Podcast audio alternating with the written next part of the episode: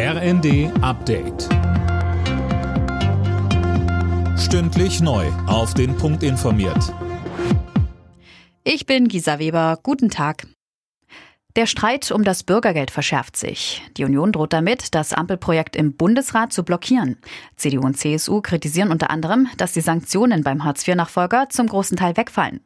FDP-Generalsekretär Gierserei hat kein Verständnis für die Blockadehaltung. Er sagte bei NTV. Ich kann in dieser Situation nur empfehlen, erst das Land, dann die Partei und hier sich zu profilieren auf Kosten des Landes. Davon würde ich der Union dringend abraten. Aber sie ist gerne eingeladen und wir sind bereit, mit der Union nochmal über Details zu reden. Aber ich würde dringend davon abraten, hier die sozialpolitische Debatte in unserem Land so scharf und parteipolitisch zu führen.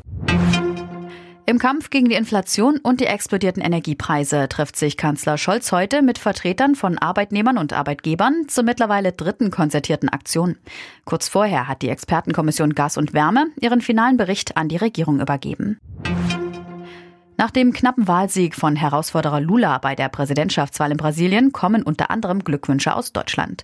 Kanzler Scholz twitterte, er freue sich auf eine enge Zusammenarbeit, vor allem bei Handel und Klimaschutz. Lula hatte bei der Stichwahl gegen Amtsinhaber Bolsonaro knapp 51 Prozent der Stimmen geholt.